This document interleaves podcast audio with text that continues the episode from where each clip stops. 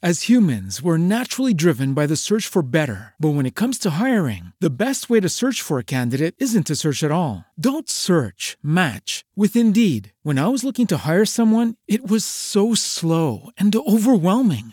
I wish I had used Indeed. If you need to hire, you need Indeed. Indeed is your matching and hiring platform with over 350 million global monthly visitors, according to Indeed data, and a matching engine that helps you find quality candidates fast. Ditch the busy work. Use Indeed for scheduling, screening, and messaging so you can connect with candidates faster. And Indeed doesn't just help you hire faster. 93% of employers agree Indeed delivers the highest quality matches compared to other job sites, according to a recent Indeed survey. And listeners of this show will get a $75 sponsored job credit to get your jobs more visibility at Indeed.com slash podcast. That's Indeed.com slash podcast. Terms and conditions apply.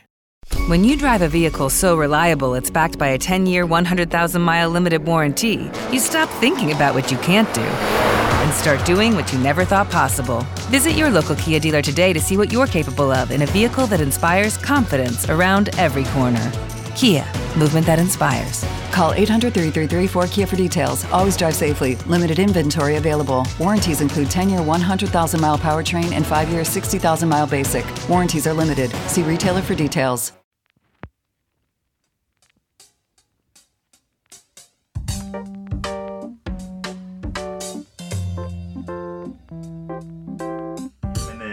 Velkommen til Bløde Værdier, der er Skæg og Ballades storytelling podcast. Den er lavet af Skæg og Ballade, og den er til alle, der godt kan lide en, en god historie, både at fortælle dem og lytte til dem. Øh, podcasten er produceret af Skæg og Ballade, der er Gorm Branderup og Jakob Erup Edut, og musikken er lavet af Henrik Palke. Tak for det. Hvis man vil vide mere om, hvem øh, Skæg og Ballade er, så kan man gå ind på vores hjemmeside, der hedder Skæg og Ballade med AE, eller med E, det må man faktisk selv vælge, .dk, øh, og der kan man læse meget mere om, hvad det er, vi render og laver. I dag der har vi øh, to mennesker på den anden side af bordet bag mikrofonen, og øh, det er Teater Flux, Sara og Rasmus. Velkommen til. Tak. Tak skal du have. Vil I ikke starte med at fortælle mig, hvad er Teater Flux? Det vil vi gerne prøve. Øh, Teater Flux er et øh, Aarhus-baseret, Aarhus-forankret performance-teater, der arbejder øh, med øh, research, med resonanser, med relationer, med alt, øh, alt det, der starter med R. Ro på og rav i den og sådan noget. Det er dogme. Det, det, skal det, det starte skal, med alt skal starte med R. Ej, det passer ikke helt. Øh, ja, vi er otte år gamle som teater. Ja. Hvad skal vi mere fortælle om Teater Flux? Vi bor på Sydhavnen i Aarhus, hvor vi for nylig har flyttet ned, og er rigtig glade for det. Har det, vi kalder Performance Atelier Flux dernede, hvor vi nyder at have gulvplads og plads til gæster. Øhm, og så øh, arbejder vi gerne med intime publikumsformater, og øh, mere og mere med lyd, som vi også skal i den øh, næste forestilling, vi sikkert også skal snakke lidt om i dag. Det skal Betonkadaver. vi Ja. præcis. Øh, vil I ikke prøve at fortælle mig, sådan, hvad har I lavet gennem tiden? Og hvad arbejder I? Hvordan er jeres arbejdsmetode? Vores, øh, vores første forestilling blev lidt sådan en signaturforestilling for os. Det er en forestilling, vi faktisk stadigvæk spiller, øh, der hedder Flygtningen Transportable. Den foregår øh, bag i en varevogn, og når jeg siger foregår bag en varevogn, så øh, betyder det, at publikum sidder med inde bag i en varevogn. Okay. Og øh, det betyder, at der er plads til 15, 17 på en god dag, mm. 19 hvis de, hvis de er rigtig gode venner. og øh, så lukker vi varevognen, så bliver der mørkt, Ja. og så spiller vi en forestilling, som øh, handler om Sara og Rasmus, der forsøger at forstå, hvad det vil sige at være på flugt. Øh, vi troede, vi skulle lave en forestilling om, hvad det var at være på flugt, og hvordan det var at være på flugt. Og så gik vi i gang, og så opdagede vi, at det, det vidste vi simpelthen ikke. Mm. Og det Nej. Kunne vi ikke forsvare og fortælle om på den måde. I hvert fald ikke i det format. Mm.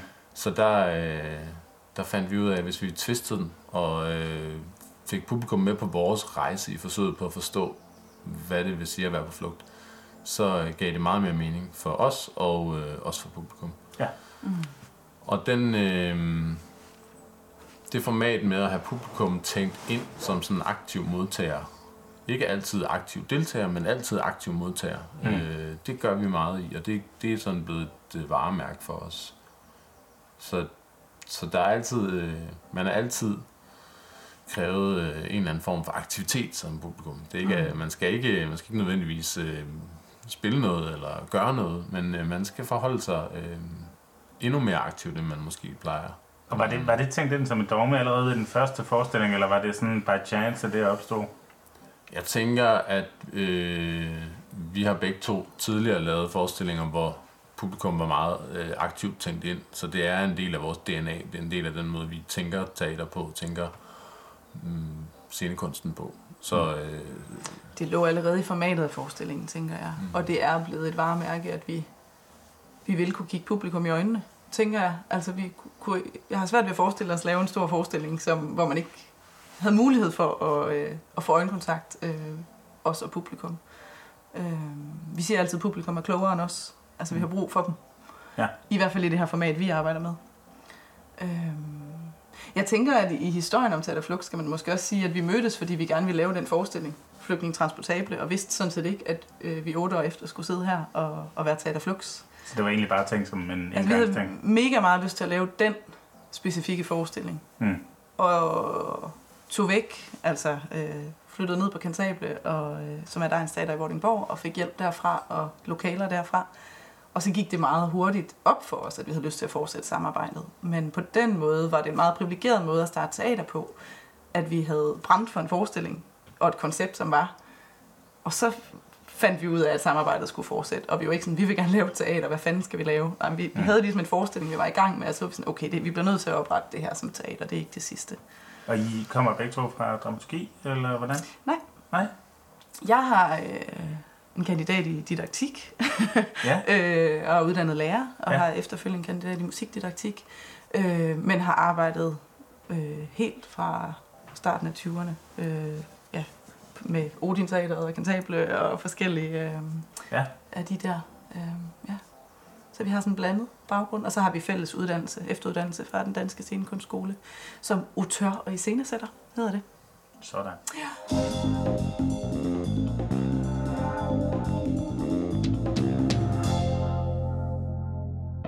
Hvis man sådan skal prøve at skære ind til benet, hvordan er det så, at Teater Flux adskiller sig fra andre teater eller andre performancegrupper? Altså, øh, vi arbejder altid med, at, at materialet kommer på noget altid ind gennem os. Og det tror jeg, det gør for de fleste, der skaber noget selv. Mm. Øh, det kan være lidt noget andet, hvis man mere er udøvende, og man varetager nogens manuskript og nogens instruktion osv., men, men jeg tænker, for de fleste skabende kunstnere, så, øh, så får det, man laver, jo altid et eller andet særpræg af, at det er de personer, de mennesker, de historier, vi bærer med os, de kroppe, vi går med, øh, som, som formidler det, vi arbejder med. Mm. Så, så allerede der er vi, er vi jo noget særligt, fordi det kun er, der kun er et teaterflux. Der er kun en konstellation af Sara og Rasmus. Ja. Øhm, derudover så arbejder vi meget med substansen i materialet. Øhm, vi, vi tager fat i et emne, noget som, som påvirker os, noget som resonerer i os. Ja. Og så graver vi ind til kernen af det, undersøger, hvad er det her, hvorfor rammer det os på den og den måde? Hvad kan det, hvordan kan vi oversætte det til et scenisk sprog og formidle den resonans til et publikum? Mm. Det er en resonans, som, som, vi, der, som rykker noget i os, som vi har lyst til at dele med publikum. Øh, det mest konkrete eksempel, som jeg, som jeg tit vender tilbage til som eksempel, det er, det er, en, det er en historie, jeg læste i øh, en artikel, jeg læste i Jyllandsposten om den her soldat, som flytter ud i skoven, fordi han kan ikke håndtere at være i samfundet. Mm. Han er vendt tilbage fra krig, han har posttraumatisk stress. Og da jeg læste den der artikel, det var faktisk nede i, i frokostrummet nede på entréscenen for mange år siden efterhånden, Mm. så, øh, så var der noget, så rykkede den i mig. Og den, der var, øh, på, den, på en og samme tid var der sådan en, det der, det forstår jeg godt. Jeg kan virkelig godt forstå, at man har, man har brug for at lyst til at flytte ud af den der skov og bare være sig selv, og ikke skulle forholde sig til alle mulige andre mennesker. Og samtidig, så var der en anden stemme, som sagde, det der, det forstår jeg overhovedet ikke. Mm. Det er jo helt vildt, at man, at man er så presset, at man slet ikke kan håndtere at være i samfundet, og man bliver nødt til at bo derude med sin hund. Og, øhm, så den der ryggen øh, og, og den der paradoxale resonans på en eller anden måde, den, den øh, havde jeg rigtig meget lyst til at dele med et publikum, og det havde du heldigvis også. Ja. Men det er rigtigt, at i Teater Flux er der... Vi forsvinder ikke rigtig fra os selv. Altså, vi bliver ved med at være tæt på, at det er Rasmus og Sara, og for den sags skyld andre performer, vi hører ind, at det kan ikke spilles af andre. Nej. Det, er, det kommer af, af de personer, som ligger bagved. Så kan det godt være, at man er en karakter, eller man er en version af sig selv, men, men man vil kunne finde Rasmus og Sara i det, der foregår. Øhm, Hvad, hvad, hvad vil I med det, I laver, hvis man skal spørge sådan helt ind til, til jeres ønsker og jeres want i det her? Altså, jeg samlede et ord op for nogle år siden, som er, som er sådan lidt øh, akademisk ord, som hedder afselvfølgeliggørelse. Wow, den har vi brug for lige jeg. Så ordet øh, afselvfølgeliggørelse betyder for mig, at øh, man får et skub til sin verdensopfattelse. Mm. Men når man har set en forestilling med Teater Flux, så håber jeg, at i hvert fald nogle af dem, der har set den forestilling, går hjem og, øh, og lige tænker en ekstra gang over, hvordan de er i verden. Øh, hvordan de oplever verden. Og det kan, være, øh, det kan være både direkte med det emne, vi nu engang har taget op, men det kan også bare være, hvordan er jeg i verden? Hvordan øh, møder jeg min nabo? Hvordan ser jeg på træet ude i haven? Altså, øh, så det der med at, at rykke ved nogen, og det kan være, det må gerne være abstrakt, det må gerne være på et lille bitte, øh, lille bitte hjørne af vores, øh, vores eksistens. Men, men hvis vi kan få lov til at rykke ved nogen, forhåbentlig til det bedre, øh, men i hvert fald få folk til lige den der lille rystelse, som Mm. gør, åh, oh, er det, er det sådan her verden er? Hvor, hvor, hvad, hvordan skal jeg forholde mig til det? Øhm, og, det- og jeg tænker egentlig, at vi har et eller andet antal publikummer, og af dem er det en lille del. Altså det er ikke sådan, at jeg har en, øh, en illusion om, at så rykker vi ved alle, der ser en teater flux forestilling hver eneste gang. Men, øh, men er der nu en per forestilling, så er vi også nået langt. Mm. Mm. Og, og de andre skal også have en god oplevelse. Og det er også vores øh, erfaring, at folk har gode oplevelser. Men hvis der nu er 99, der har en god oplevelse, og nummer 100, som har en rystende god oplevelse, så, øh, så er jeg i mål. Altså, jeg synes tit, vi taler om, at vi synes, vi har et stort ansvar. Altså, at det er privilegeret at arbejde med det fag, man synes er det allerfedeste. Øhm, og det giver et ansvar. Jeg har lyst til at tilbyde folk sådan en poetisk øh, måde at se verden på. Mm. Øhm, når vi for eksempel laver en forestilling, der omhandler demens, så det der med, at man kan læse og læse og læse om det der emne, men det at gå til det fra et poetisk sted, øh, har en helt anden værdi.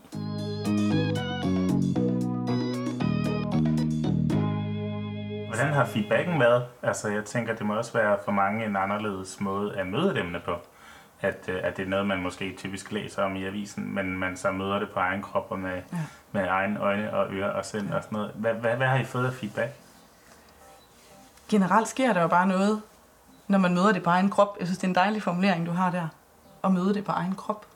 Øhm, fordi vi taler til det, som handler om resonans, som vi så godt kan lide. Mm. Vi taler, øh, vi arbejder med det, der går i gåsehuder, i tårkanalerne, og alt det der, hvor man ikke behøver at forstå det enormt rationelt, men, men vi arbejder med noget af det samme, som når vi hører et stykke musik, der rører os. Ja. Øhm, og det har en kæmpe værdi. Og heldigvis øh, responderer folk rigtig positivt på det. Og jeg tror også, det er derfor, vi har det format, at vi ikke arbejder med forestillinger for 200 mennesker. Mm. Hvad er jeres grænse? Sådan for, Altså det største, vi har lavet, var 60 mennesker, ikke? Og det er grænsen indtil videre. Jeg Ja. tænker ikke, at det er sådan, at, at, at det er meget øh, afhængigt af, hvad det er for en, hvad det er for et emne, vi arbejder med, og hvordan vi, øh, hvordan det, hvad det emne kalder på, egentlig. Øh, jeg tror ikke, at 60 nødvendigvis er den magiske øvre grænse. Det kan godt være, at man kan lave et format, hvor der er plads til flere, men, øh, men så skal det tænkes øh, igennem i forhold til den kontakt, og hvordan får vi hvordan får vi mulighed for at møde det antal publikummer på en gang. Den, hvor, vi, hvor der er 60 med i, eller de to, mm. hvor der er 60 med i, der har vi publikum meget aktiv med på scenen. Det, de er mere sådan, øh, ja, det man kalder inddragende teater, øh, scenekunst.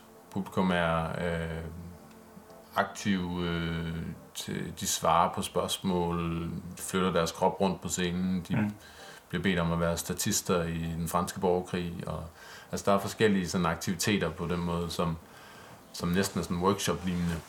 Øhm, og, og derfor synes vi, at der er, der er, et, der er et møde, og vi, vi når at, at have kontakt med publikum hele vejen rundt.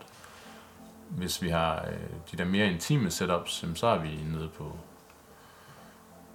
1, 2, 5, 6 stykker har vi lavet noget med. Øh, 15, 17 der med, med flygtninge transportable, og, øh, og så har vi nu nogle forestillinger med 30 publikummer i gang. Mm. Som den, vi er i gang med nu. Der er plads til 30. Men det er ikke uh, Teaterflux i Musikhuset eller Royal Arena, man kommer til. Altså, jeg kunne godt tænke mig det som en, en gang som et eksperiment. Ja. At se, hvad vil der ske, hvis nogen, nogen øh, fandt på at være så tosset at hyre os til at lave øh, åbningen af festugen, eller øh, ja, et eller andet ude i øh, Royal Arena, eller et andet. Mm. Så jeg er sikker på, at vi, vi skulle nok lave noget, der var sjovt og, og, og øh, forvirrende på den fede måde. Mm om vi lige når i mål med det intime og det, øh, den der personlige kontakt til publikum, det er så, øh, det vil tiden vise.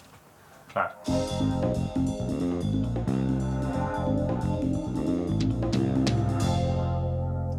Hvorfor er det performance og fysisk teater, jeg arbejder med? Øh, jeg, jeg ved, ordet spiller en rolle, og jeg arbejder også med fortællinger, som øh, sådan helt fysisk kommer helt ind i hovedet på en, med at man har øretelefoner på, men, men det er det fysiske teater og, og performance, som I sådan nævner på jeres hjemmeside blandt andet, som, som værende jeres øh, den vej I går.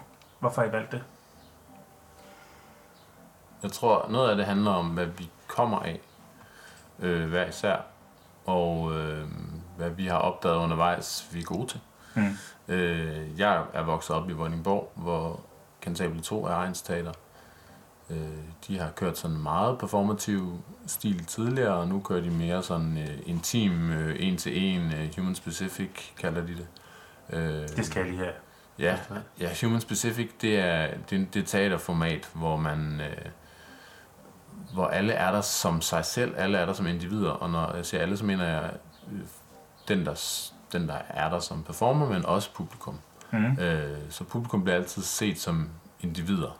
Uh, og deres de første mange forestillinger, de har lavet med, med det her human specific begreb, har været en til en øh, scener, hvor publikum har mødt, en publikum har mødt en performer. Mm. Øh, og så mødtes om noget. Ja. Øh, som, og altid noget, som ligger performeren på sinde og på hjertet. Var det dem, der havde den der kvinde i labyrinten? Nej, Venus, Venus, Venus labyrinten, ja. ja lige præcis. Hvor man gik fra rum til rum og var en til en sammen med en ja. performer. Ja, ja. Den har jeg spillet, faktisk, den Nå. forestilling for dem. Ja. Den prøvede jeg, den var utrolig stærk. Det var, ja. For mig var det sådan, wow, helt ny måde at opleve teater på. Ja? Ja, ja. Altså, så, jeg, ja, så jeg er kommet ud af det, og ud af deres festival. De har været andet år en festival, der hedder Waves Festival, hvor de så har inviteret et væld af fantastiske internationale performer, performancekunstnere, øh, gadeteater, også sådan noget klovn og gak og gøjl og fyrværkeri og ild ud over det hele og den slags, men også rigtig meget, meget stærkt visuel øh, og fysisk performance. Mm. Øh, så så det, er, det er jeg virkelig vokset op med på den måde. Og samtidig har jeg en, en øh, jeg kan rigtig godt lide konventionelle teater, hvis det er rigtig godt. og hvis det er er bare lidt sådan lidt skævt på, så krummer jeg tær hele vejen hjem. Ja. Men hvis det er rigtig godt, så, så elsker jeg det. Men, men det kræver bare så sindssygt meget, og så sindssygt øh, dygtige skuespillere, dygtige instruktører, dygtige hele vejen igennem. Mm. Øhm, og det er blevet bedre, men der kan godt være lidt langt mellem snakkene, synes jeg. ja. Men det er jo noget med, jeg synes det er meget rigtigt det der med, hvad er det vi er gode til, hvad er det vi interesserer os for. Og øh, du sagde engang, at hvis vi arbejdede i DR Drama, så var det faktisk ikke DR Drama, så var det, eller i DR, så var det dokumentarafdelingen, vi skulle være i. Ikke? Altså det er den her research, øh, hele kroppen, hele os selv. Øh, jeg kan huske, min mor havde været inde og se den sidste vandreforestilling, vi lavede, så sagde hun, jeg ved ikke, hvad jeg skal sige til mine veninder, så siger jeg, at du laver teater, og så spørger de, hvad du laver, og så laver du alt andet, end det, man forstår ved at lave teater. Det er altid en god øvelse, det der med at forklare, hvad man skal lave over for sin mor. Præcis, ja, man, man, man bliver nødt til at blive ultra konkret. Altså, Og jeg synes bare, det er meget godt set, fordi så siger Nå, skriver hun teater? Nej, jo, det gør hun, men det er jo ikke på den. Hun er ikke dramatiker, hun er ikke skuespiller, hun er ikke instruktør. Hun er, hun er sådan det hele, og så er det noget helt andet, end det, man forventer. Fordi det er ikke forestillinger, hvor folk sidder ned og kigger op på en scene. Og, så det er jo også den lyst til at udfordre, øh, hvad kan det? ja. Og nu har vi også lavet nogle, som er ren lydværker. Ja. Altså, hvor vi ikke engang selv er med, men hvor vi siger, at vi kan så meget med vores historiefortælling og de dramaturgiske As humans, we're naturally driven by the search for better. But when it comes to hiring, the best way to search for a candidate isn't to search at all. Don't search, match with Indeed. When I was looking to hire someone, it was so slow and overwhelming. I wish I had used Indeed. If you need to hire, you need Indeed. Indeed is your matching and hiring platform with over 350 million global monthly visitors, according to Indeed data, and a matching engine that helps you find quality candidates fast. Ditch the busy work. Use Indeed for scheduling, screening, and messaging so you can connect with candidates faster. And Indeed doesn't just help you hire faster. 93% of employers agree Indeed delivers the highest quality matches compared to other job sites, according to a recent Indeed survey. And listeners of this show will get a $75 sponsored job credit to get your jobs more visibility at Indeed.com slash podcast. That's Indeed.com slash podcast. Terms and conditions apply. Greb, at, at det tror vi også på, at vi kan noget med. Ikke? Altså, så vi udfordrer ligesom også hele tiden formaterne. Fedt. Jeg øh, var inde på jeres hjemmeside og øh, bed mærke i et begreb, som hedder empatisk engagement, som optræder flere gange, mm. som både er noget, I forventer af jeres publikum, men også et dogme, I opstiller over for jer selv. Mm. Øhm, hvorfor det her krav? Hvad, hvad, kan I fortælle, hvad det er, empatisk enga- engagement? Hvorfor kravet, og, og hvad giver det jer, at I stiller det dogme op, når I laver noget? Altså, vil sige, det, det er ikke nødvendigvis et krav til vores publikum. Det er mere et krav til os om at skabe den kontakt eller det engagement mellem publikum og det emne, vi arbejder med. Det er i Mm. hvert fald øh, det er målsætningen. Det er der, vi sætter barn. Og øh, Hvad er et empatisk engagement? Det, det, det empatiske engagement kalder vi også nogle gange den følelsesmæssige forbindelse. Øh, der skruer man lige en tand ned, og så er det den følelsesmæssige forbindelse til det emne, vi arbejder med, eller den, øh, det felt, vi er trådt ind i. Øh, med forestillingen der, jeg nævnte tidligere om, om krigsveteraner, så, så er det ønsket om at give publikum en følelsesmæssig, en empatisk forbindelse til de krigsveteraner, men både for og imod, altså både positivt og negativt, øh, at man, at man, når man møder det her emne igen, når man har set vores forestilling, så møder man emnet igen, og så har man lige pludselig en relation til emnet. Ja. Det er ikke bare, om det har jeg hørt om. Nej, det har jeg mærket. Der har jeg en, jeg har en, en, jeg har en følelsesmæssig tilknytning til det her emne, Mm. som gør, at næste gang jeg hører om det, så er jeg lige 5% mere nysgerrig, og har måske lidt mere lyst til selv at gå ind og research videre, eller spørge ind til nogens historie, eller øhm, så det hænger meget sammen med det her med resonansen også for os, at, at det, der rammer os, det, der, øh, det vi kan mærke i kroppen, det tror vi på har øh, en følelsesmæssig forbindelse til os, og det vil vi gerne dele. Ja. Men det er vel også noget med, at kroppen husker jo også. Altså, man husker ting, man har læst og lyttet til og sådan noget, men kroppen husker også følelser.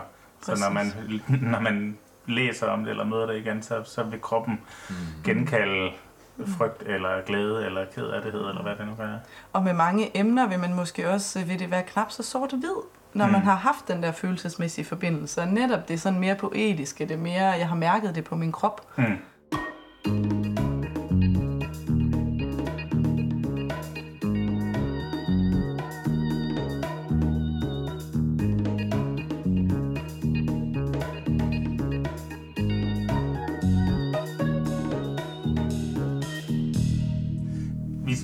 Tale om den rejse, jeg har været på, fra jeg startede til i dag, mm-hmm. gennem lidt. Men først kunne jeg bare lige tænke mig at smide et emne i hovedet på jer, hvis I nu skulle gå til det The Flux Way. Ja. Øh, og jeg ved godt, I normalt sidder inde i jeres øh, performance atelier hule og, og, og læser tunge bøger og, og bruger lang tid på det, men, men lad os sige, øh, øh, at der her lige efter valget skulle være en, øh, en forestilling, som handlede om, om stram kurs og Rasmus Paludan. Øh, hvordan vi gribe sådan et emne her? Det var en god en. Vil vi nogensinde lave? altså hvis nu, øh, nu leger vi, at det skal vi, så... Øh... Jeg det er meget kunstnerisk lige at udfordre ja. præmissen. Ja. ja. så det første, jeg kommer i tanke om, det er, at øh, den her gut, der har lavet en øh, browser, som... Øh, eller en extension til Chrome-browseren, som erstatter ordet Paludan med klump, og hvis mm. der indgår ordet muslimer i sammensætning, så bliver det erstattet med ordet panikær. Så utrolig mange historier om Rasmus Klump og panikær. Præcis, ja. og han kan bare han skal, de der pandekager skal bare øh, jo væk. Så man forestiller sig Rasmus Klump, der bliver tykkere og tykkere med alle de pandekager. så det, det kunne være en vej at gå med det. var den humoristisk. Det er jo en mild, intelligent latterliggørelse. Præcis, og det, og det kunne godt være en vej at gå med det. Skulle vi gå øh, en, en mere følelsesmæssig vej, så tænker jeg, at vi netop vil tage fat i det her med din følelsesmæssige, følelsesmæssige forbindelse og sige, hvad er det, øh, hvad er det for nogle mennesker, der går i den retning? Hvorfor går de i den retning? Prøve at forstå og researche på, hvad er rejsen hen til, at man bliver en, der bakker op om Rasmus Paludan, eller man for den sags skyld bliver nogen, der tager fuldstændig afstand, eller... Øhm, og hvordan I gør det? Altså, altså i, i The Flux Way vil være at skynde os at få fat i nogle af de folk og sige, må vi snakke mere? Ja, interview simpelthen. Interview interview og se, hvis der ligger noget allerede. Altså, vi, vi er store fan af dokumentarer og radiodokumentarer mm. og øh, øh, dybdegående artikler. Og, altså, så, så noget af det, vi laver, er, er interview en til en, men, men meget af det er også andenhånds- og tredjehånds mm. øh, beretninger. Mm. Øhm. Så vil en øvelse også i sådan en type forestilling være, at vi hele tiden øh, trænede hinanden i at parkere vores fordomme. Ja. Øhm. Det må være en kæmpe udfordring, jeg tænker, uanset mm. hvilket emne I går til. Man har en eller anden øh, forfortælling ja. i sit hoved, ikke? Altså, vi bruger faktisk ret meget tid på, når vi har lavet de der interview, at vælte fordomme ud over hinanden, for på en eller anden måde at kunne sige, være bevidste om, hvad er det for nogle fælder, jeg vil falde i, hvis jeg skal interviewe for eksempel Rasmus Paludan, hvis jeg skulle stille mig et sted, hvor jeg rent faktisk ville prøve at forstå ham. Hvis jeg synes, det var et, et interessant kunstnerisk projekt at forstå ham. Øh, at så skulle jeg simpelthen øve mig i at... Øh, og, og spørge på hans præmisser, og prøve at sige, okay, hvis jeg faktisk skulle forstå ham, hvad er der så på spil her? Jeg vil også sige, at jeg er lidt splittet, fordi The mm. Fluxway vil være det der, og jeg, jeg vil alligevel også have, jeg vil også godt nok have lyst til at lave en, øh, bare noget, som var ren aktion, mm. altså sådan en mm. anti-aktion. Ja. Øh, der, er, der er en vild tysk øh, ja, kunstgruppe, som laver sådan nogle øh, aktioner, hvor de, hvor de outer øh, højre nationale, for eksempel. Mm. Og øh, altså, gå den vej på det vil, vil også være fristende. Og det er ikke sikkert, at det vil være så fluxagtigt, det skulle vi ligesom være enige om. Ikke? Så der er noget med... Altså, jeg øh, tror mere på, at vi nogensinde vil lave det der. Altså, ja. jeg vil ikke have lyst til at lave en kunstnerisk forestilling om Rasmus. Nogle steder, jeg kunne godt have lyst til at lave den der aktion. Øhm, og det tror jeg egentlig også er en flux-ting. Ja. At vi... Vi gider... Altså, det skal være noget, vi tror på. Ja. Og vi bliver mindre og mindre bange for at sige, hvad vi mener. Ja. Så selvom man vil den følelsesmæssige forbindelse sige, altså så er det ikke sådan, at det hele kan være lige godt. Altså vi vil egentlig godt øh, være med til at præge øh, den retning, vi tror på. Mm. Så og det, det subjektive, det er ikke øh, fy-fy? Overhovedet ikke. Nej. Altså det er det måske den der interviewsituation, hvis man har tænkt sig at sætte sig ind i nogen, men, men når vi skal lave det kunstneriske udtryk, så er det på ingen måde sådan, mm. at vi ikke vil stå på, hvad vi synes. Mm. Nej, altså tænker vi vil jo, at det vi typisk gør, er, at vi, vi ser, at der er et eller andet, der rammer noget i os, en resonans, og hvis det var øh, stram kurs, jamen, så vil vi måske begynde at øh, tegne nogle cirkler rundt om det, og sige, hvad, hvad er der for nogle historier allerede tilknyttet til det? Hvad er der for nogle billeder? Hvad er der for nogle skæbner? Hvad er der for nogle fortællinger? Og det kunne godt være, at det så blev interessant at sige, Nå, men så bliver det, handler det om, hvordan er, er den rejse, øh, Rasmus Paludan har været på, øh, ført ham derhen, hvor han er. Men det kunne også lige så vel være, øh, hvad er det for nogle fortællinger om, altså, øh, jeg ved ikke om det er en, om det, om det er rigtigt, eller om det er en eller anden øh, gossip-historie, men den her fortælling om, om børn, som er altså, nærmest øh, selvmordstruede, øh, eller øh, truer med selvmord, fordi at de, de er bange for at blive deporteret, og altså gå den vej, øh, kunne også sagtens være en måde at, at gribe det an på. Så der vil vi, vi vil starte med at samle en hel masse forskellige retninger, før vi valgte, øh, vi skal lave en forestilling, der ser sådan og sådan ud, eller en installation, eller mm. Øh, mm. hvad det nu var, vi endte med. Og man kan også lave en forestilling, som siger, at vi aner ikke, hvad vi synes. Vi lavede for nogle år siden en ungdomsforestilling om prostitution, hvor hele pointen var, øh, nu har vi arbejdet med det her, skabt den her forestilling. Der er ingen af os, der er blevet... Jo, vi er blevet klogere, men der er ingen af os, der er blevet klogere på, hvad vi synes. øhm, eller vi er i hvert fald stadigvæk øh, vanvittigt meget i tvivl. Altså, så det er heller ikke, fordi der skal... Det kan også være en pointe. Mm. At der behøver sikkert være et facit med to Præcis, under. ja. præcis. Og det er jo netop, når vi arbejder med det følelsesmæssige og det poetiske og det værdigrundlag, så er det måske heller ikke så sort-hvidt altid, hvad man synes. Der er også sådan en politisk diskurs om, at man skal mene det ene eller det andet. Man skal have en holdning til alting. Og det der med, i forhold til prostitution, at sige, jeg synes bare, at det er i orden, og jeg synes bare virkelig ikke, det er i orden. Mm. Og de to ting må på en måde gerne findes samtidig i den samme person. Øh, det, det synes jeg, det er to forskellige rum, men, mm. men øh, vi har rigtig mange rum at tage af, så der måske, måske det er okay, at vi kan mene nogle forskellige ting samtidig. Det kan bare gøre det lidt svært at begynde at diskutere noget, men man kan jo godt snakke om det. Klart. Jeg har brug for lige at genbesøge min egen fordom. Fordi nu kender jeg efterhånden ret godt. Øh, vi har arbejdet sammen og gør det i Skæg og Ballade. Men, øh, men når man lige møder jer første gang, så øh, Rasmus, du øh, har langt skæg, og du har øh, ring i næsen, og der står øh, små spidse pigge ud af dine ører. Øh, og så har du øh, har langt lyst hår og uden sweater på. øh, og, og jeg har sikkert hørt det tusind gange, men umiddelbart vi, vi har tænkt, at, øhm, at, at Rasmus var sådan ham, der tilførte det sådan lidt punket. Nu sagde du selv at gå fuldstændig øh, outing på mm-hmm. øh, Rasmus Paludan, mm-hmm. og, og, og, og Sara var mere det, det blide bløde, og, og, og bøgerne måske. Er, er, forholder det sig sådan? Er det en fordom, eller er, er, kommer I med, med hver jeres side af den sag, eller er det en god gang sammensurium? Mm, jeg tror mest på det sidste. Ja, jeg tror også, det er mere et sammensurium. Ja, det er det.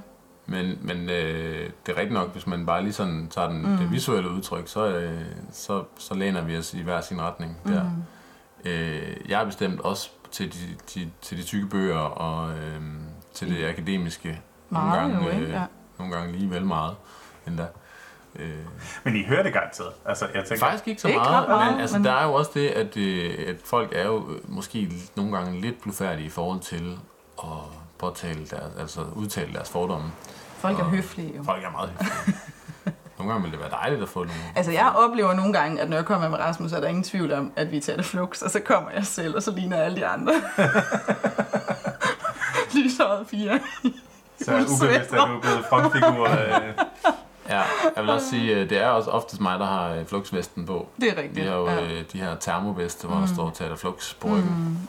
ja, dem kan man se, ikke se i radio, Dem kan man ikke se i radioen. men den er det der skal Rasmus vender sig rundt, Ja, og så står der... jeg, jeg vil vise den til Jacob. Ej, det, Ja, det, det er en fin. Nej, jeg tror, vi- det er et, det er et meget godt sammensurium. Jeg tror, vi har øh, ad over også øh, lært hinanden så godt at kende, at vi, vi ret hurtigt påtager os nogle roller i forhold til hinanden, hvor vi også får faciliteret hinanden. Ikke? Øh, jeg kan godt være den, der er hurtig til nogle gange at sige, nu, skal der, nu bliver vi nødt til at gøre noget, nu skal der ske noget. Og Rasmus er god til at holde fast i researchen også nogle gange, når jeg vil for meget videre. Og, øh, på den måde er der selvfølgelig roller. Mm-hmm.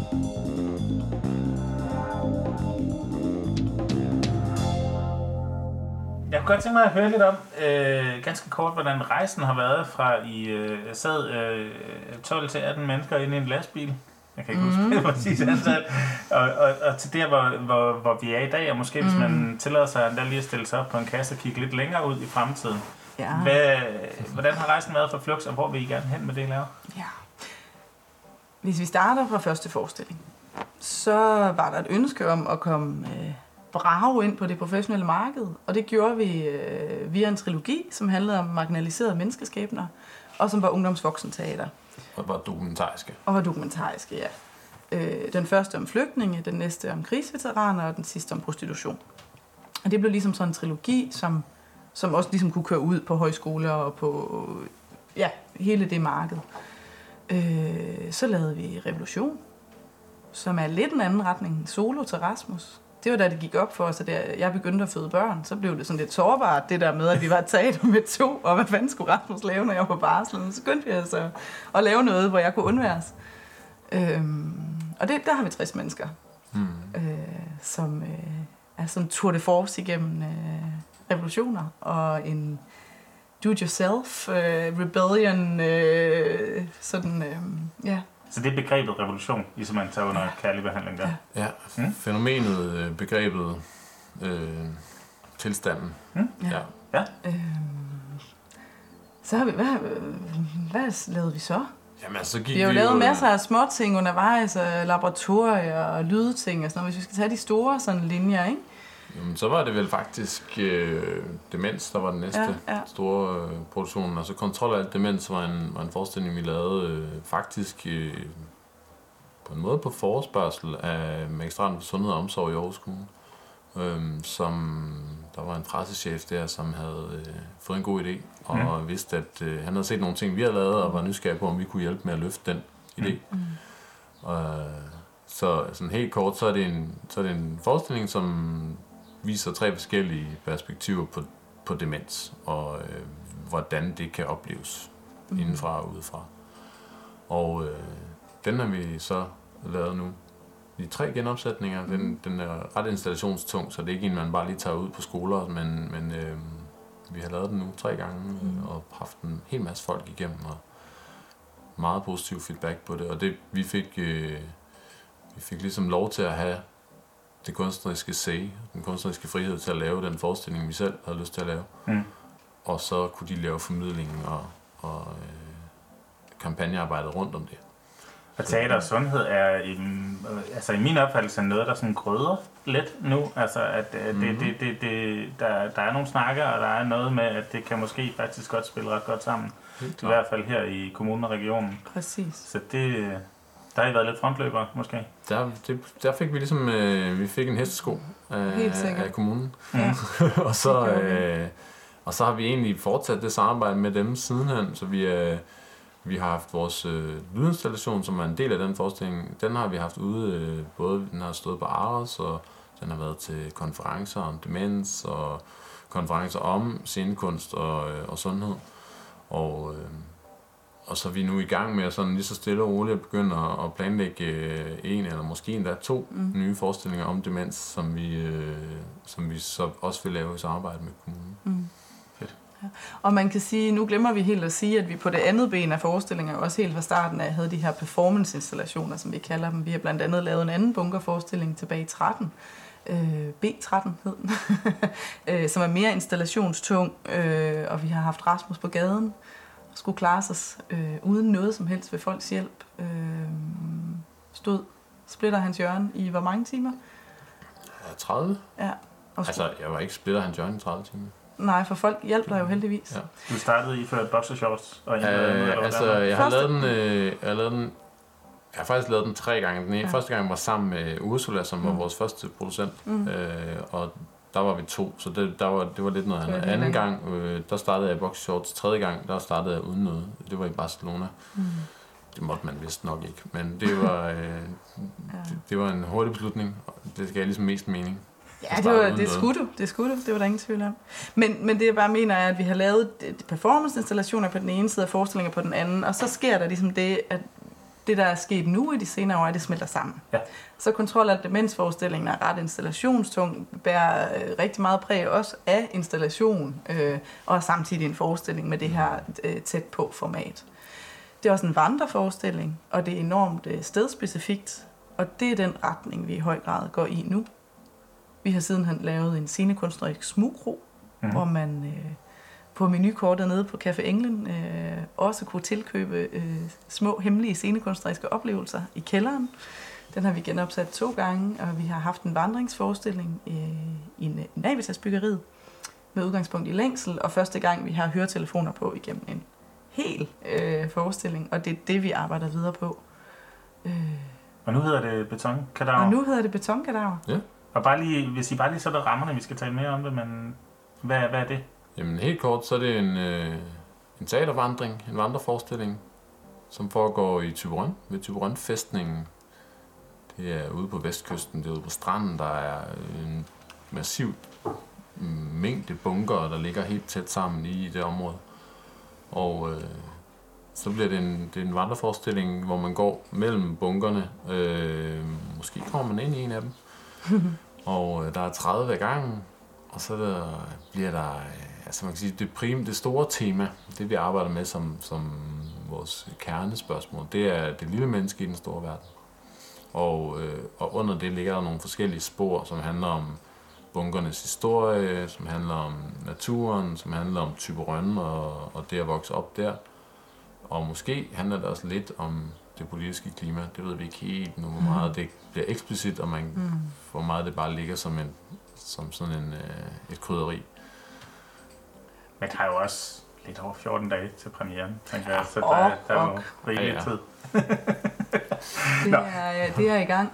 Øh, Betonkadaver står på skuldrene af faktisk øh, en, den bunkerforestilling, jeg lige fortalte om, vi lavede i 13, og det vi lavede på Navitas-byggeriet øh, Frekvens øh, i 17, da det Aarhus var europæisk kulturhovedstad, og i samme As humans, we're naturally driven by the search for better. But when it comes to hiring, the best way to search for a candidate isn't to search at all. Don't search, match with Indeed. When I was looking to hire someone, it was so slow and overwhelming. I wish I had used Indeed. If you need to hire, you need Indeed. Indeed is your matching and hiring platform with over 350 million global monthly visitors, according to Indeed data, and a matching engine that helps you find quality candidates fast. Ditch the busy work. Use Indeed for scheduling, screening, and messaging so you can connect with candidates faster. And Indeed doesn't just help you hire faster. 93% of employers agree Indeed delivers the highest quality matches compared to other job sites, according to a recent Indeed survey. And listeners of this show will get a $75 sponsored job credit to get your jobs more visibility at Indeed.com slash podcast. That's Indeed.com slash podcast. Terms and conditions apply. Arbejde med skjulte steder, og det er ligesom kulminationen på de her samarbejder, vi har haft med skjulte steder, at det her med, at nu rykker vi længere ud i regionen og tager til Typeron, og øh, vi har vores forestilling, og skjulte steder faciliterer en øh, udstilling mm. om bunkerne, og om hvad bunkerne også er blevet brugt til i kunstnerisk sammenhæng, blandt andet også i de her samarbejder. Og ude i fremtiden, hvad kommer der til at ske for Teater Flux? Hvad håber jeg, der kommer til at ske? vi arbejder endnu mere med det her lydunivers. Det ja. ligger helt sikkert. Vi er vilde med at få fundet ud af, øh, hvor mange kanaler kan vi sende på, og hvor meget kan vi flytte rundt på folk via det her. Øh, det går lige i vores øh, for intimitet, det her med at kunne tale. Folk kan være sammen i en gruppe, men vi taler til dem lige ind i ørerne. Så det er noget helt konkret, vi ved, vi kommer til at udvikle på videre. Så har vi som sagt de her en, måske to forestillinger om demens på tegnbrættet det gik op for os, da vi lavede den første forestilling at, om demens, at øh, der ikke er så meget, som henvender sig til børn og unge. Og øh, det vil vi gerne prøve at arbejde videre på. Det var, en, det var der også noget resonans på, og der er en, lige nu to forskellige koncepter til to forskellige målgrupper, som vi, øh, som vi har lavet de første test på, og, øh, og synes øh, virker lovende, og synes øh, der er mere stof i, og mere... Øh, ja, noget drive på at, at komme i gang med. Øh, og i øvrigt så også, som, som du også øh, er inde på, så er, det, så er det noget, der er grøde i, så det er også noget, vi forestiller os øh, bliver muligt at fundraise nogle penge til faktisk at, at realisere på en, på en god måde. Mm. Altså det her med samarbejder, der kan man sige til Flux, også vi har så mange år på banen, og vi er så sikre i det, vi laver, at vi, det næste skridt vidderligt også er de her gode samarbejder, som vi tør at tage os, for eksempel et, sige ja tak til sådan et samarbejde med Magistraten for Sundhed og Omsorg, fordi vi godt tør stå på, øh, at der ikke er nogen, der rykker med os, øh, og det er bare så givende. Vi har haft et samarbejde med det jødiske samfund om lyden af glas, som er en lydinstallation som markering af, 80 år for krystalnatten, og de her samarbejder med, med, med spændende organisationer, øh, det tror jeg også, vi kommer til at gøre mere af den kan vi jo lige lade, lade flyve ud i ja. podcasten, hvis der sidder nogen derude med et godt samarbejde. Præcis. Så, så det er teaterflux.dk. Helt Præcis. sikkert. Helt sikkert. Vi giver altid uh, gerne en god kop kaffe. Hvis, uh, ja, ja. Og vi har, altså, vi har nogle enkelte andre produktioner, som ligesom også ligger i støbeskeen. Uh, nogle er mere sikre end andre. Uh, mm. En af de mere sikre er en forestilling, der hedder One for the Sea, som er en vandreforestilling, der er samtidig er en kærlighedserklæring til havet, Ja. øh, som øh, den bliver sådan en turnéforestilling, der kan spille øh, ved havet. Så man skal simpelthen, øh, man skal helst, øh, skal helst starte og slutte ved havet. Så Vi har fungerer jo den øh, bedst. som land åndssvagt mange kilometer kyst. Det er så det. øh, Så det er perfekt. turnéen er hjemme. Ja. Og, Og, øh, og vi har en svensk samarbejdspartner, som øh, bor i Stockholm, og der er jo, der er jo skærgård hele vejen, så der, de, der finder vi også nogle løsninger der. Man vil også se og Flux bevæge sig ind i billedkunsten. Lige nu er vi ret optaget af Otto Dix, Ja. tysk kunstner. Ja. Ham skal vi vist nok også lave noget med. Øhm, Altså ikke, han Altså, er ikke- død, han er død. Så, men lidt med Og Så- udgangspunkt i hans, øh, noget af hans arbejde. Ja. og så er der jo ingen tvivl om, at det der også kommer til at ske de næste år, er, at vi skal udvikle på vores performance, altså det er Flux på Sydhavnen. Det er, øh, det er helt sikkert noget, der kommer til at, at ske en hel masse med. Teater Flux på Sydhavnen, ja. Fedt. Jamen, øh, det glæder vi os til at følge. Nu skal det handle om betonkadaver.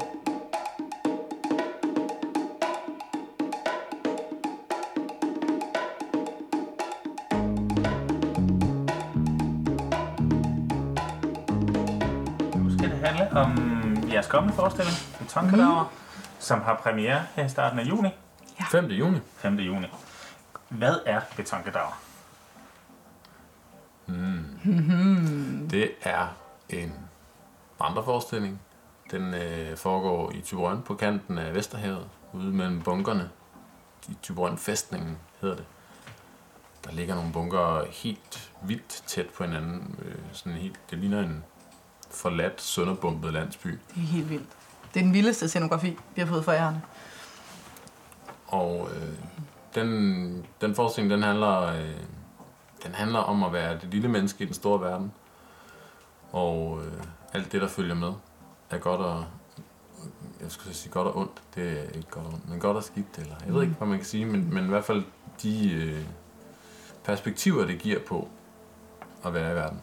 Hvorfor har I valgt, at det er vestkysten, og det er bunkerne? Hvad, hvorfor det? Det står på skuldrene af et samarbejde, vi lavede også med skjulte steder i 2017, øh, som vi lavede i Navitas byggeriet, og som endte på en tagterrasse, hvor vi havde byen i ryggen og havet til den anden side, som handlede om længsel. Og også var en vandreforestilling med høretelefoner. Og den står på skuldrene af det, bare rykket derud, hvor der er vider, Mm. og hvor, øh, hvor havet er uendeligt, Mm-hmm. og hvor vi virkelig går ind i det her med at være det lille menneske og naturen, der bare er der, om vi er der eller ej. Og så med de her krigsmonumenter, som bunkerne jo er fuldstændig fortættet øh, på stranden. Så vi kommer til at vandre der ved bunkerne, hvor man virkelig ser også, hvad mennesker kan skabe ind i den her natur. Mm. Og samtidig i vandkanten, hvor, øh, hvor man kunne skylle væk på et splitsekund, og naturen ville stå fuldstændig, som, som den altid har gjort. Mm. Øhm, Og hvis vi, hvis vi vender tilbage til det empatiske engagement, mm-hmm. Hvilken type af empatisk engagement er det så, at lige præcis den her forestilling trigger hos jer? Der er flere ting i det. Altså, der er jo... Øhm, man kan sige, hvis man starter med resonansen der, så, så er der oplevelsen af at stå på kysten og møde de her bunker og blive blæst bagover af deres udtryk, og deres øh, tilstedeværelse. På en måde kan man sige deres nærvær i det her øh, stykke natur. Og øh, for mig så åbner det nogle der åbner det for poesien, som vi også snakkede om før. Det åbner for fantasien, for idéerne om øh, både det historisk konkrete, hvem har boet her, hvorfor, hvordan, hvorfor ligger de så tæt lige her, hvad, Mm. men også noget mytologi, som er mere, øh, som mere sådan taler til noget umenneskeligt, som handler om, hvem, om, hvem bor i de her, øh, hvem bor i de her huler, øh, hvem, hvad er det for nogle, øh, hvad er det for nogle templer, der ligger herude øh, på kysten. Og, øh, så på den måde er det, er det et område, som, som virkelig åbner for fortolkning og idéer og, og fantasi. Og det, altså, på den måde håber vi at kunne tage publikum med et sted hen, hvor de får lov til selv at fylde nogle, øh, nogle historier ind, eller i hvert fald nogle fortolkninger ind i det, det, vi, det vi laver. Og på den måde er det selvfølgelig noget andet end at lave en dokumentarisk forestilling om flygtninge eller krigsveteraner, fordi Fordi her er der endnu mere plads til selv at finde sin vinkel og sit perspektiv, når man er publikum. Øh, og derfor bliver det her empatiske engagement en lille smule mere blurry, men, men det er stadigvæk, øh, vinklen er stadigvæk, at man, at man har publikum, at vi har publikum øh, under armen øh, hele vejen igennem, og, og øh, at, de, at, vi, at vi formidler den fascination og den øh, tolkningsfrihed mm. til publikum og giver dem en ny oplevelse af et sted, som, som mange måske kender, eller i hvert fald kender noget, der ligner. Mm. Det er også det her med at se det fra en ny vinkel, ikke? at hvis Typeronboeren, som går der hver eneste dag, kommer mm. ned og faktisk ser det her et lidt andet sted fra, og øh, publikum ser sig selv lidt et andet sted fra, at vi tillader den her poesi og filosofi, og øhm, at det vil, vil stille en et lidt andet sted, stille publikum et lidt andet sted. Og så er der i det her format noget af det, vi er kommet rigtig meget til at holde af, at vi går sammen. Der er en gruppe, der er sammen, men du er alene, fordi lyden kommer ind til dig i de her høretelefoner. Så den der oplevelse med at være sig selv, men sammen med andre, den kommer vi også til at, øh, at spille på. Ikke? Og nu, altså når den her podcast kommer ud, så er vi meget, meget tæt på en premieredato øh, 5. juni. Mm. Hvordan skaber I den her forestilling? Det er noget med, at I sådan lige nu er ved at rykke ud på Vestkysten, men, men hvordan ja. har processen været? Hvordan vil den være frem til premieren? Altså, Teater Flux skaber forestillingen indtil den dag, vi har premiere. og måske og en dag det, efter? Og eller? måske også, jamen, altså det, hvis der er noget, der ikke fungerer, så laver vi det om, også efter premieren, det er helt sikkert. Øhm, fordi vi jo netop ikke arbejder med et manuskript eller noget, der er færdigt, så er det sådan, at, at det, der rigtig meget sker i dag, når vi er færdige med at snakke her, det er, at hele holdet rykker til Typeron. Og så rykker vi derude, og så bor vi der, og vi sover der, og vi spiser sammen, og vi... Øh, nogle af os har børn med, og på den måde øh, rykker vi familien Flux op og arbejder øh, og er i det. Mm. Og det er vigtigt, især når vi rykker ud af vores by, at vi er der sammen med de folk, som lever og bor der. Øh, så det er et vigtigt dogme. Mm. Ja, hvordan foregår det så? Altså, hvis så, helt konkret, ja. så, så arbejder vi med øh, sekvenser. Mm. Så vi deler øh, forestillingen op i nogle sekvenser, og i virkeligheden kan man sige, øh, man kan vente om at sige, at vi starter med at, at bygge sekvenser og sige, at det her kunne være en fed scene, kan man også kalde det. Mm. Øh, en fed oplevelse i det her, på det her sted med de her øh, vilkår, vi har. Det her dogme om at skulle arbejde med høretelefoner det meste af vejen. Øh, dogmet om antallet af publikummer. Vi er tre performere med, som alle tre er med til at skabe de her scener. Så der er ligesom nogle rammer på den måde, som man ligger fast. Der er, er temaerne omkring det lille menneske i den store verden, og, og de her underliggende spor. Og, og ud fra det, så begynder vi at udvikle scener og sekvenser, som, som kan noget ind i det. Mm. Og når vi så har øh, et vist antal af dem, så har vi ligesom, så skriver vi dem ud, og det, her der bliver det helt konkret, så skriver vi dem ud på lapper af papir, mm. Og lægger dem i en rækkefølge, som vi synes giver mening ud fra øh, en eller anden dramaturgisk øh, tænkning. Øh, der, øh, der kommer min baggrund som dramatur også lidt til mm. gode. Ja. Øh, og så, øh, og så prøver vi det af i en sammenhæng. Altså, de, de udviklede sådan set hver for sig, men med, fordi vi er så meget nede i materien hele tiden, så, så, er de ikke, så står de ikke og flagre. De har mm. alle sammen øh, et anker ned i, i grundspørgsmålet. Øhm. Og I er så meget nede i materien, fordi jeg har brugt lang tid på at sætte jer ind i mm. øh, det historiske område og så videre. Der er en masse research, der ligger bag, og så i det her tilfælde er vi også rigtig meget nede i materien, fordi vi simpelthen er der så mm. meget, mm. og, og, øh, og går der hele tiden, og øh, som Sara siger, flytter der op og øh, ja. har fødderne i sandet hver dag. Ja.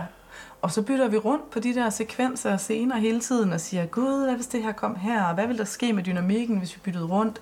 Eller på et tidspunkt kan se, at der mangler noget her. Mm. Og så selvfølgelig invitere folk ind og kigger, har prøvepublikum på, invitere øh, en, en dygtig teaterven til at komme og kigge, og på den måde øh, også sørge for at få øjne udefra, fordi det selvfølgelig er faren ved det, vi laver, at vi ikke på den måde har en instruktør, vi iscenesætter og gør selv. Ja. Så det er vigtigt at få de der blik på udefra også. Ikke? Og hvad, hvad kommer publikum til at opleve? Det er sikkert mange, der er nysgerrige på. Ja. Det er vi også lidt nysgerrige på, jo. Altså, øh... De kommer til at opleve øh, nogle ret flotte billeder. Vi arbejder med nogle øh, flotte orange farver, som kommer til at stå frem i, øh, i landskabet deroppe. Øh, vi, de kommer til at opleve et ret øh, spændende lydunivers. Vi har Mads Mygin, forfatter her fra Aarhus, til at skrive øh, noget skønt poesi, som man kommer til at høre. Vi har interview med lokale, så øh, sammen med, med Masses øh, stemme, som er udefra, øh, besøger Tyberon, så har vi også nogle af dem, som er vokset op der, som har stået på fiskekutterne hele deres liv, mm. øh, til at fortælle om deres øh, view øh, og oplevelser øh, her, lige mellem de to høfter, hvor vi øh, arbejder. Øh, man kommer til at høre øh, Merlin, som laver skøn elektronisk musik, øh, og nok også øh, nogle lokale musikere at spille ind i ørerne. På den måde arbejder vi med, med forskellige sådan, lydfortællinger ind over. Og det giver jo en frihed til, at noget af det, vi kan gøre, også kan være langsomme billeder på en anden måde. Ja. Fordi man har lyd i ørerne hele tiden. Øhm, så vil man nok også opleve at komme ind i en bunker, tænker jeg. Det er planen. Øh, Mhm. Og hvad er det så, I håber, at I giver publikum med hjem? Både sådan emotionelt og oplevelsesmæssigt. Mm. Og måske, hvad håber I at give området? Hmm. Ja, det er store spørgsmål. Vigtige spørgsmål. jeg håber, at publikum øh, trækker vejret og ser på sig selv og verden et lidt andet sted fra. Et ja. lidt mere poetisk sted fra. Øh, tør at stille sig der og kigge ud over vandet og mærke, hvad det gør ved os.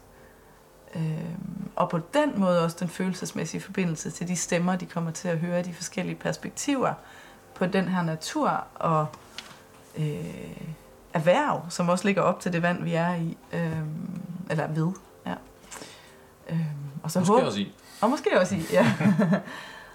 og så håber jeg virkelig, at området kommer til at få en oplevelse af at, at se deres, øh, deres kyst på en ny måde. På den måde er det jo at, er det vigtigt for os, at vi ikke kommer og er de der øh, aarhus som skal vise dem noget. Mm. Øhm, og det er også en af grundene til, at vi gerne vil have de her interviews med, fordi vi vil rigtig gerne have forskellige perspektiver på kysten og på området. Og samtidig kan vi jo også bare sige, at når man kommer med nye øjne på noget, jamen så, så ser man jo ting på en ny måde. Og det, det tror jeg, vi alle sammen har godt af en gang imellem at, øh, at få, øh, få det perspektiv ind over. Så kan det være, at man er enig eller uenig, eller synes, det er øh, noget romantisk bladder, eller øh, noget øh, poetisk øh, finurligheder. Øh, det, det må vi jo Mm. det må vi se, hvad de synes. Det glæder vi os også rigtig meget. Det er jeg ret spændt på at, at få nogle af de lokale ud og se det her område, som de kender så godt på en, på en ny måde. Jeg vil rigtig gerne røre ved deres følelsesmæssige forbindelse til deres område. Kan jeg mærke, når vi sidder her og Og der snakker. er altså, altså, Vestkysten, hvor folk altså- er notorisk lukkede Præcis, og det, det er øh, altså... Øh, Ja, og det er de og, så alligevel og det er Nej, de ikke, nej. det er jo fordommen, Det er nemlig det, der er fantastisk. Vi havde en, en sådan skøn snak med, med en lokal, øh, som, hvor man bare sådan, så snart man lige får lirket lidt i overfladen, så er der tårer i, i tårkanalen, og så er der øh, klump i halsen, og så er der, altså når man lige, mm. Jeg tror bare, øh, der er lige et lag, øh, som skal beskytte mod sand og salt og havvind, og når man kommer ind under det der lag, så er der blødt og skønt og dejligt. Så, mm. så det, øh, Det er jo også den store natur og de store følelser, man øh, er vokset op med, når man kommer fra Typerøn, så der er bestemt øh, hul igennem til følelserne. Det mm. tror jeg bestemt. Det ligger bare et lidt andet sted end, end, øh, end for byboere, som er vant til at gå i teateret. Og det er også derfor, det er så vigtigt. Altså det her måske første gang, der bliver lavet en forestilling, der overhovedet er i retning af det her Mm. i Typerøn. Mm. Øh, og det synes jeg bare giver et endnu større og federe ansvar for, at det her det bliver godt, og at vi får de lokale ud og opleve det.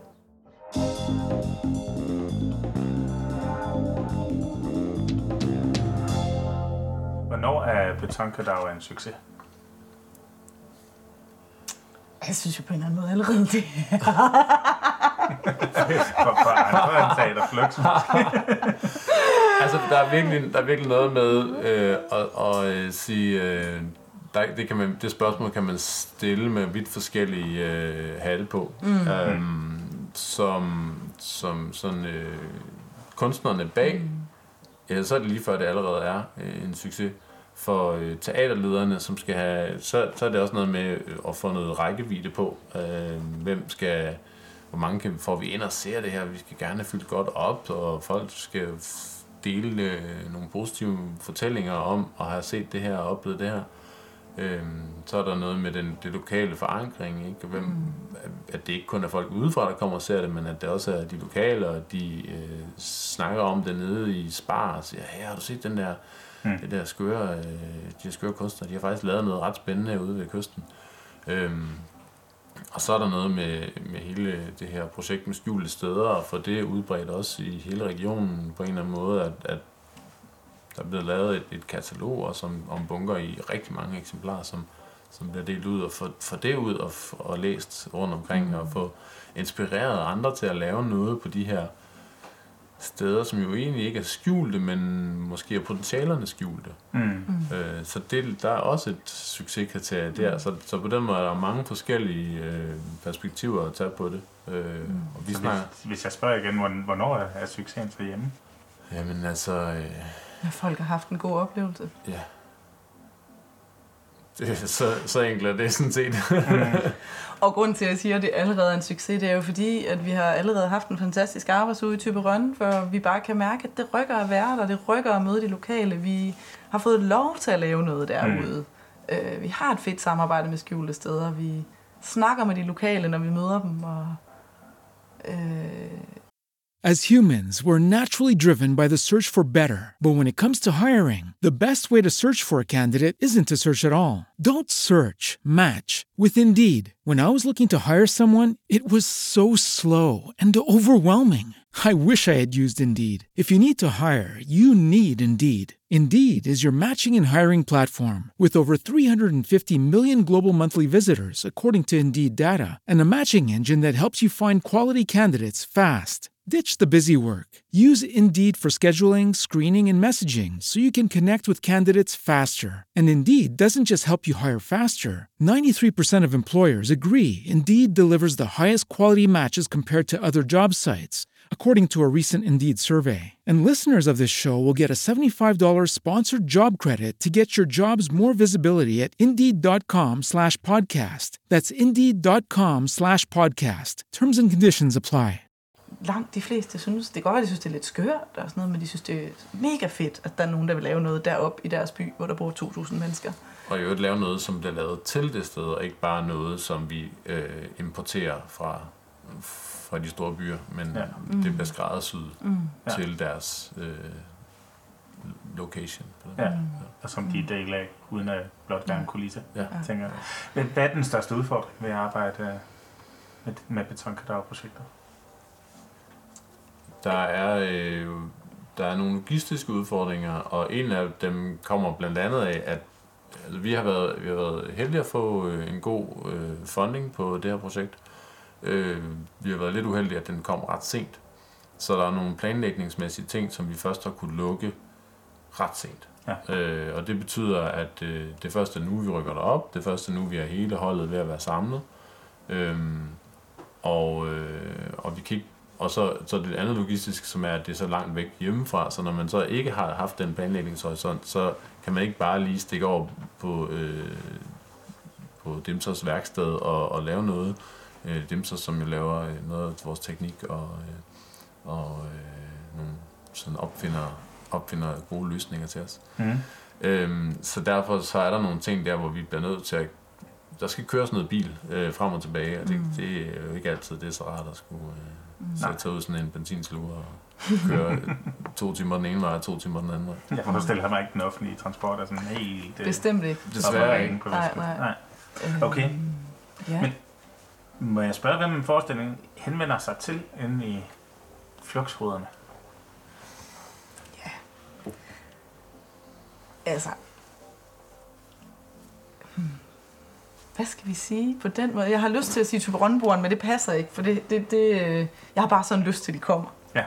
Øh, så der taler vi et sy- succeskriterie i hvert fald, Mm. at få hul igennem til de Mm. lokale. Det er en rimelig bred målgruppe, mm. øh, forstået på den måde, at hvis man er nysgerrig og, og interesseret i, hvad et, hvad et scenekunstnerisk format som det her kan, så er man målgruppe.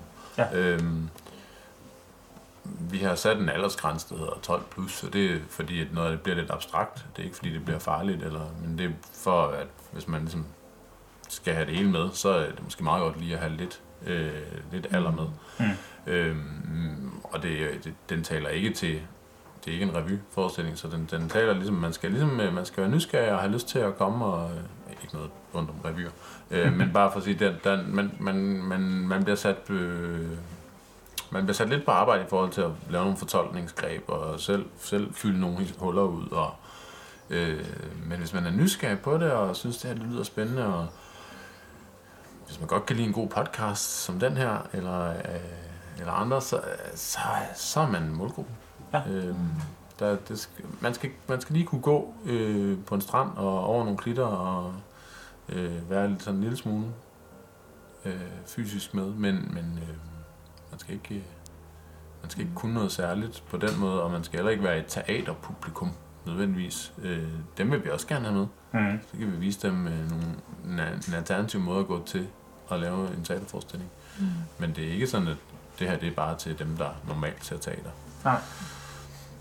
Og hvad, hvad kan man glæde sig allermest til? Hvis øh, man, jeg ved, der er noget med nogle busser, der kører fra Aarhus. Øh, mm. Man kan komme den vej rundt, og øh, ellers selv tage det over. Mm.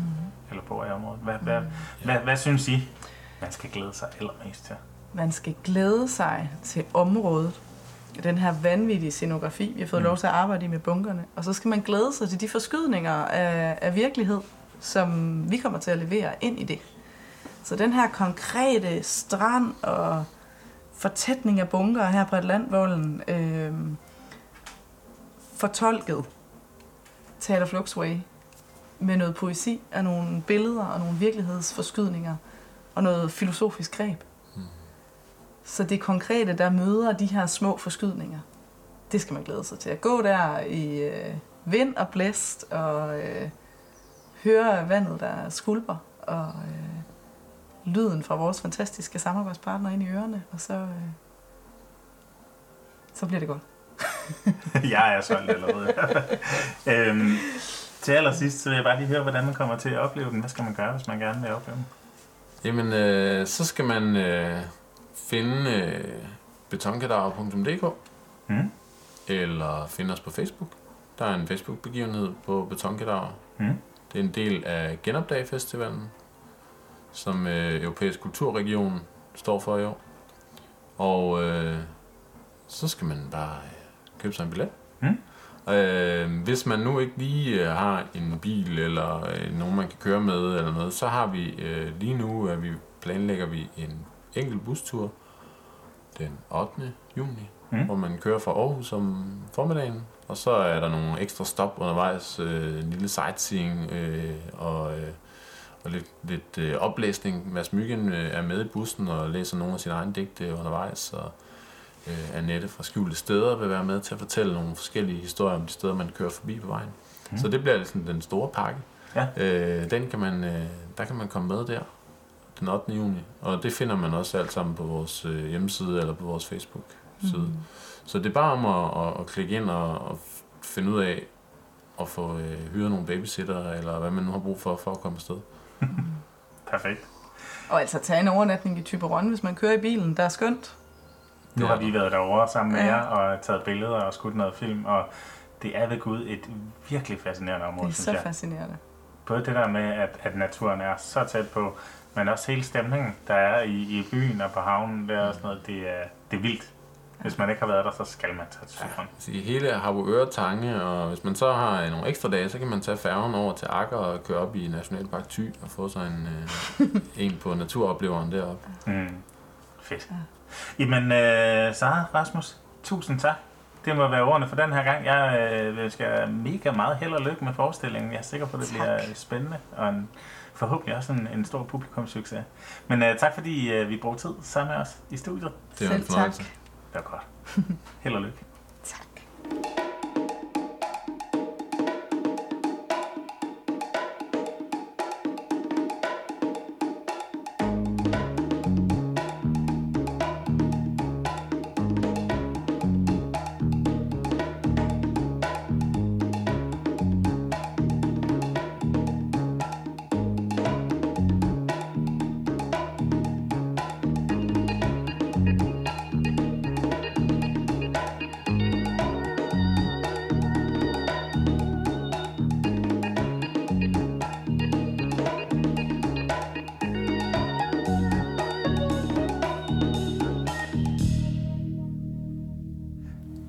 Jamen, så fik vi sendt øh, Flux ud af døren.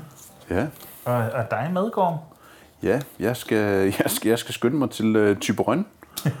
Eller det vil sige, det skulle du, fordi at, øh, nu er der gået på dage. Jamen, det er rigtigt. Jeg skulle skynde mig til Typerøn, fordi at vi skulle op og lave øh, forestillingsbilleder til øh, Betonkadaver, som spiller i Typerøn her under Genopdag Festivalen de næste par uger. Mm. Øh, her i starten af juni måned 2019. Ja, og vi kan kun sige til alle, hvis man har mod på det, så tag en tur til Typerøn og se det. Øh, det, bliver, det bliver super fedt. Ja, Og der går faktisk, øh, hvis man bor i Aarhus, så går der en bus den 8. juni, hvor man simpelthen bliver samlet op i Aarhus, kørt til Typerøn og kørt hjem igen. Så der skal man ikke engang tænke på transporten. Så det er, det er okay sejt. Det kan man læse meget mere om inde på øh, Teater Fluxes øh, Facebook-side eller på genopdag.dk. eller betonkadaver.dk. Ja, også den. Det er rigtigt. Øhm, ja, og siden, øh, siden vi sendte jer ud af døren, der er der også sket det, at vi fik optaget nogle øh, små radiospots, øh, som man pt. kan høre på Radio Limfjord lige nu. Og det er lidt sjovt. Det er første gang, vi prøvede det. øh, sende radiospots ud. Så sammen med den lokale slagter og øh, autolakør, så kan man nu også høre Teater Flux med bølgeskud og mågeskrig, der snakker om betonkadaver-forestillingen. Mm. Men øh, skal vi ikke lige runde, hvad vi har i lige? Jo, det synes jeg. Altså lige, lige i det der øjeblik her, der står jeg faktisk og er ved at øh, snitte vores øh, visitkort. Og øh, det er faktisk lidt sjovt, for det er præcis et år siden, at vi stod og, og snittede øh, første gang i øh, de her øh, visitkort. Det her med at skulle give lidt af sig selv, der har vi jo så valgt at give et overskæg til folk, når de vender det rundt og får den her lidt taktile øh, fornemmelse af noget, der kilder deres fingre og opdager, at der sidder et overskæg fast på vores visitkort. Og det var fordi, at vi var afsted til Northside sidste år, og den øh, løber af staben her næste weekend, så det, det passer sgu egentlig meget godt med et år. Mm. Og øh, det gør jeg, fordi at vi skal ind til øh, åbningen af Genopdag Festivalen i aften inde på Aros, hvor at vi jo selvfølgelig håber på at kunne øh, kaste overskæg, skråstreg visitkort ud til en øh, masse potentielle kunder og øh, netværk, øh, som har brug for noget skæg og ballade i deres liv. Mm-hmm. Så øh, Og genop... samtidig der er vi jo også på arbejde derinde, fordi at øh, vi blev hyret af, af Genopdag Festivalen til at lave nogle små teaserfilm til dem. Og øh, det samarbejde, det øh, gik så godt, at de nu har hyret os til både at øh, dække åbningen, som, øh, som foregår i aften, når vi optager det her, og, øh, og så faktisk et videre forløb, hvor vi skal rundt og både tage billeder og lave også små interviews ude på, øh, på location i hele regionen øh, ved nogle af de forskellige performances og events og optrædener, der er derude. Så øh, det, det er blevet til et langt samarbejde. Det må man sige. Altså, jeg har fået fornøjelsen af at, at skulle ud og lave stillbilleder her de næste 14 dage til en 3, 4, 5, 6 forskellige forestillinger og kulturarrangementer rundt i regionen Midtjylland. Mm. Og vi kan kun sige, at, at man lige skal tjekke det der genopdag ud, fordi at der sker faktisk vanvittigt mange ting. Øhm, så øh, hvis man er til det der kultur, så øh, og bor, bor et sted i region, regionen Midtjylland, så er det sgu bare ud af døren fra den øh, 5. 6. juni, og så en 14 dages tid frem. Ja. Mm. Fedt, men så fik vi også øh, sluttet øh, et samarbejde med Aarhus Teater. Ja. Må jeg ikke, må jeg ikke kaste en anbefaling samtidig med? Øh, Jo, helt. Fordi at, at, at det er sgu lidt øh, flere fluer med et smæk for mit vedkommende.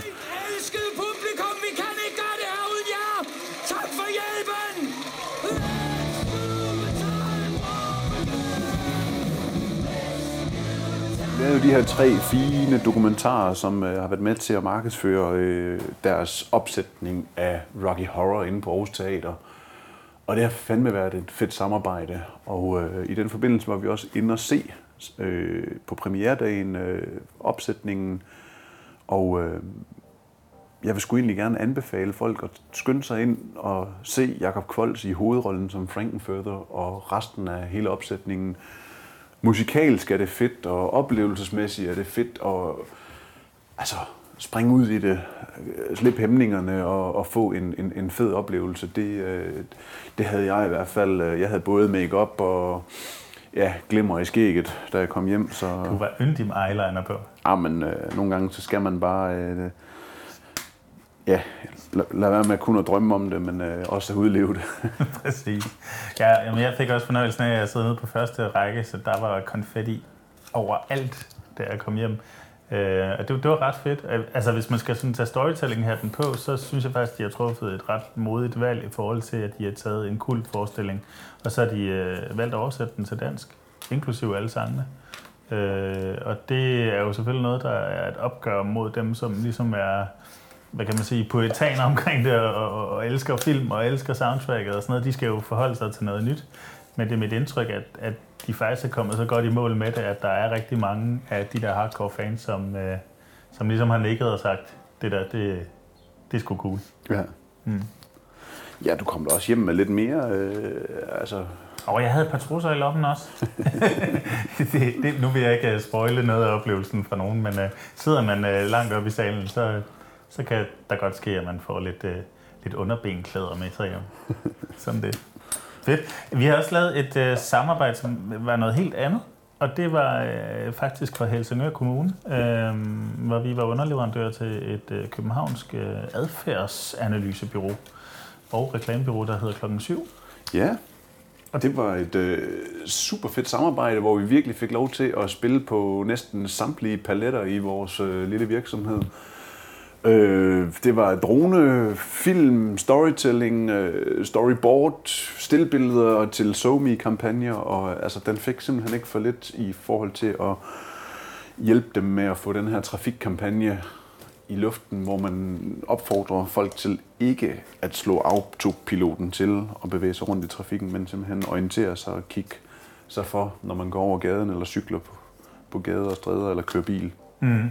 Og, og, og man kan sige, storytelling-grebet på det var, at de øh, netop arbejdede med den her autopilot, og havde valgt at, øh, at prøve at putte et ansigt på autopiloten. Hvordan vil de se ud, og hvordan vil de lyde, de her mennesker, som agerer sådan, som man gør, når man bare kører på autopilot. Så øh, det var blandt andet en talsmand for bilister uden bremser og så videre, vi havde øh, fornøjelsen af at lave interviews med. Og øh, kampagnen kan man se, hvis man går ind på øh, autopilot.nu, mener jeg det er, og ellers Helsingør Kommune øh, på deres sociale medier, der kører det lige for tiden. Og, en, og vores små film øh, og stills er en del af, af sådan en større kampagne. Så det var, det var et rigtig spændende og inspirerende samarbejde. Øh, og, og det håber jeg bliver noget, vi, vi kommer til at fortsætte fremadrettet med dem. Bestemt, ja. Mm. Fedt. Nu har du skudt din øh, anbefaling af. Ja, jeg skulle faktisk til at spørge dig, Jacob. Har du en anbefaling, som øh, vores lyttere de skal have fornøjelsen af at få? Ja, den er sådan lidt mere over i den lette ende. I know it's been a rough few thousand years, but you've still got a lot of fans down there. Do you know how long it's been since someone sacrificed a ram to me? I thought that grossed you out. You know, it did, but at the same time, there was something nice about it. So, what's your job, Craig? I'm not surprised. Seems like there's a lot of problems down on Earth. Og det er, hvis man bare lige skal hjem og, øh, og, og, og lige slå hjernen fra øh, og lave lidt øh, Netflix and chill øh, på det, sådan, den allermest øh, sobre måde, så, øh, så er jeg, jeg har kastet mig ud i en Netflix-serie, øh, som øh, handler om, øh, hvordan verden vil fungere, hvis øh, Gud og himlen var en virksomhed. Øh, og, og det i sig ja. selv er jo et enormt sjovt øh, tankeeksperiment. Det er den serie, de har lavet, der hedder Mar- Miracle Workers. Mirakelarbejdere. Og, øh, og, og de har valgt øh, Steve Buscemi, som er en af mine all-time favoritskuespillere, øh, som Gud. Og det synes ja. jeg faktisk, han gør rigtig godt. Og øh, Daniel Radcliffe, som de fleste kender som Harry Potter, han spiller så en engel, som øh, gør sit allerbedste for at... Øh, for at få ønsker til at gå i opfyldelse, men, øh, men han er efterhånden blevet så... Øh, han har mistet sin tro så meget, så det han ligesom kan hjælpe med, det er, at folk kan finde deres nøgler, eller en tabt vante, eller sådan noget. øh, ja, så kommer der en ny engel ind, ind i billedet, og øh, Gud beslutter, at jorden skal gå ind, og uden at spoil for meget, så får, får de lige pludselig travlt, de der engle, med at, øh, med at, at, at få nogle ønsker til at gå i opfyldelse. Øh, det, det er en meget sjov historie, og et meget sjovt greb, og det er nogle ret hyggelige skuespillere, så det er, det er ikke noget, der stikker dybere end som så, men det er sgu meget godt til lige at, at få sig et, et tøhøgrin over. Øh, ja, så det, det må være min anbefaling Fedt. denne omgang.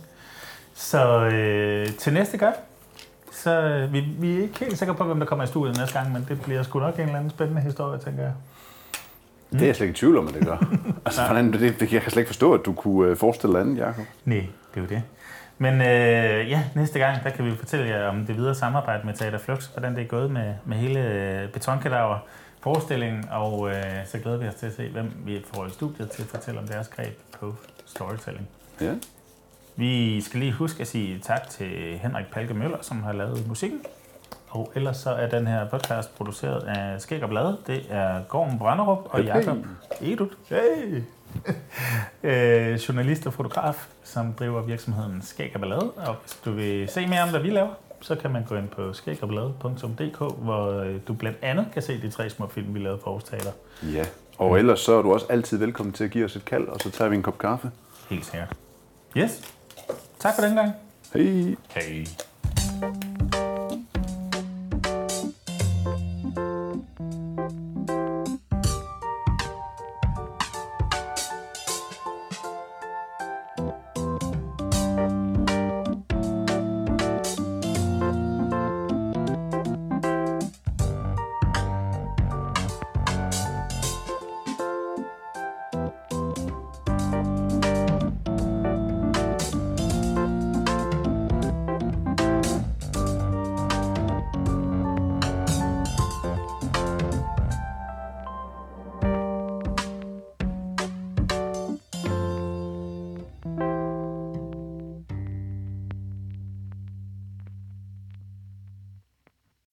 As humans, we're naturally driven by the search for better. But when it comes to hiring, the best way to search for a candidate isn't to search at all. Don't search, match with Indeed. When I was looking to hire someone, it was so slow and overwhelming.